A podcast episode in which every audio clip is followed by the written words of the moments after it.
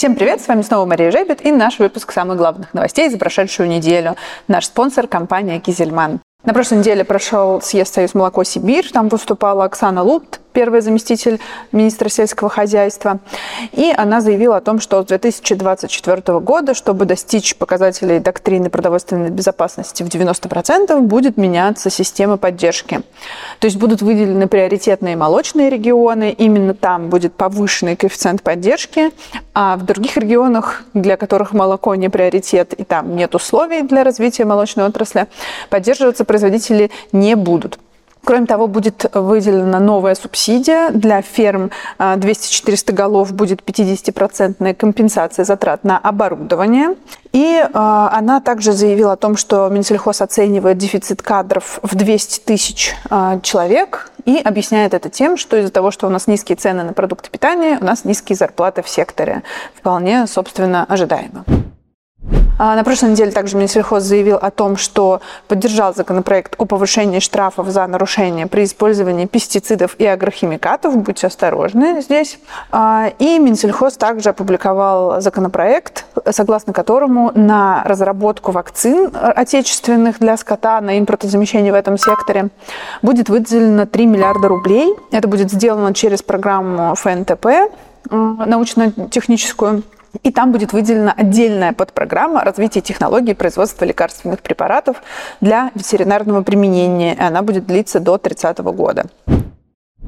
А, из новостей важных в госуправлении Набиулина глава ЦБ также не исключила повышение, еще одно повышение ключевой ставки до конца года.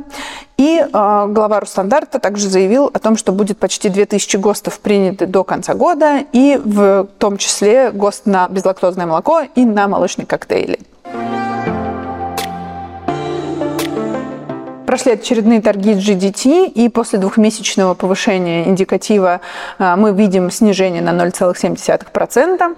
Средняя взвешенная цена на молочные продукты составила по итогам торгов 3255 долларов за тонну, и а, при этом объем торгов опустился ниже предыдущего уровня на 4% ниже, но в целом объем торгов восстановился по сравнению с прошлым годом, потому что он на 20% выше, чем в прошлом году. А если говорить про Беларусь, нашу любимую, уже не смешно, каждый выпуск записываем одну и ту же новость. Опять повышенные индикативные цены на жир, на масло сливочное.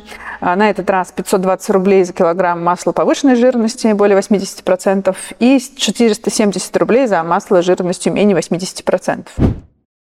Про сливочное масло также заявил Артем Белов на съезде «Союз молоко Сибирь». Он рассказал, что с момента введения санкций, вот этой последней волны, в 10 раз уменьшился объем импорта. Если раньше 40 тысяч тонн поставлялось из третьих стран, то сейчас 4 тысячи тонн. И, безусловно, Беларусь остается основным поставщиком. Если говорить про текущую ситуацию, то э, каждый пятый литр молока, который продается в России, произведен в Беларуси, и каждый четвертый килограмм сыра произведен в Беларуси. Несколько интересных цифр из отчета «Союз молоко». Данные это с января по сентябрь 2023 года. Производство товарного молока продолжает расти. 4,4% составил прирост. И 19,6 э, миллионов тонн произвели товарного молока за этот период. Прирост в сельхозорганизациях, как мы помним, всегда выше. У нас хорошо растет организованный сектор. 6,3% составил прирост. 14,7 миллионов тонн именно в сельхозорганизациях произведено. Надой тоже растет. На 6,2% он выше. 6093 килограмма на голову сейчас доится в среднем. Но поголовье, что вот говорит о стрессе, так скажем, этого года, поголовье в сельхозорганизациях снизилось э, на полтора процента если говорить про, в целом по сектору э, было снижение на 1,3%. И э, общее поголовье 7,7 миллионов голов.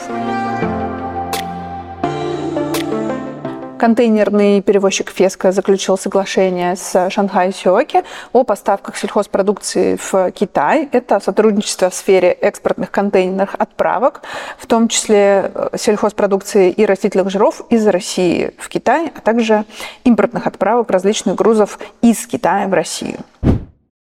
А, Еще одна новость. Российское подразделение Ашана отправило всем своим поставщикам письмо, и, может быть, такое письмо получили вы, о том, что до Нового года повышать цены нельзя, иначе они пожалуются на нас в ФАС. Такая вот интересная а, манера работы с поставщиками. И есть еще такая новость, что активы Тельмана Исмаилова группы АСТ, если вы помните такую, там две с половиной тысячи гектаров в Подмосковье, и планировалось строить там 1 миллион квадратных метров жилья. Они будут проданы компании КДВ Group, и эта компания построит там, скорее всего, молочную ферму, потому что в Московской области не хватает сырья. Что ж, это может не радовать. Меньше пробок, больше молока. На этом все. Спасибо, что вы были с нами.